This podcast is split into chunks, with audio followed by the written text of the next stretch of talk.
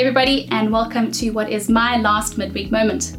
Um, I asked God what I should share with you today, and I felt Him give me the picture of a flame. Now, in scripture, fire is often used to represent many different things, and so I asked God what this flame represented, and I felt Him tell me that it represented our faith. Not saving faith, but rather sustaining faith, the um, trust and belief that God is who He says He is.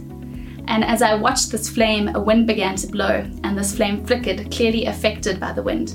And my first instinct was to try and shelter it, to block the wind out. But instead, um, the wind just changed direction and blew from the other side, and the flame still flickered and was still threatened um, at being blown out.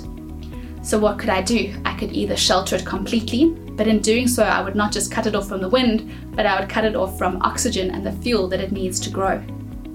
And so instead, um, the choice was to stoke the flame, to give it more fuel, to help it to grow bigger and stronger, so that as the wind blew, it was no longer threatened um, at being blown out, but rather the wind um, actually helped it to grow and gave it the ability to spread.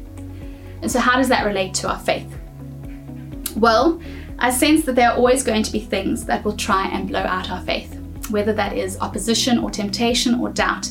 They are things that make our faith flicker. Now we can choose to shelter our faith and spend our time hiding from these things that uh, make us flicker, or we can be intentional about stoking our faith, about giving it the fuel it needs to grow bigger and stronger. We can focus on building our faith up so that when the inevitable wind comes, we are not threatened, but we grow stronger. I was struck by this idea that as we enter into lockdown level one and our lives become more and more normal, that perhaps lockdown has given us a unique opportunity to shelter our faith. We have had opportunity uh, to spend more time in God's Word, and perhaps we have been cut off from some of the opposition um, that came against our faith or some of the temptations that we struggled with. And so, heading out from lockdown, um, while it is exciting and great to get back to a new normal, perhaps you're feeling a little bit of timidity and a little bit of concern about what this is going to mean for your faith. My encouragement to you is not to focus on trying to shelter your faith, but to focus on stoking your faith. Focus on giving it the fuel that it needs to grow from strength to strength. Stoke it with prayer. Stoke it with, stoke it with scripture. Would you stoke it with um, fellowship with other believers? Would you stoke it with worship? Would you use all the tools at your disposal to help your faith grow bigger and stronger so that when inevitable winds come and try to oppose your faith, um, it won't snuff you out, but rather it will cause your faith to grow bigger and stronger and spread to those around you.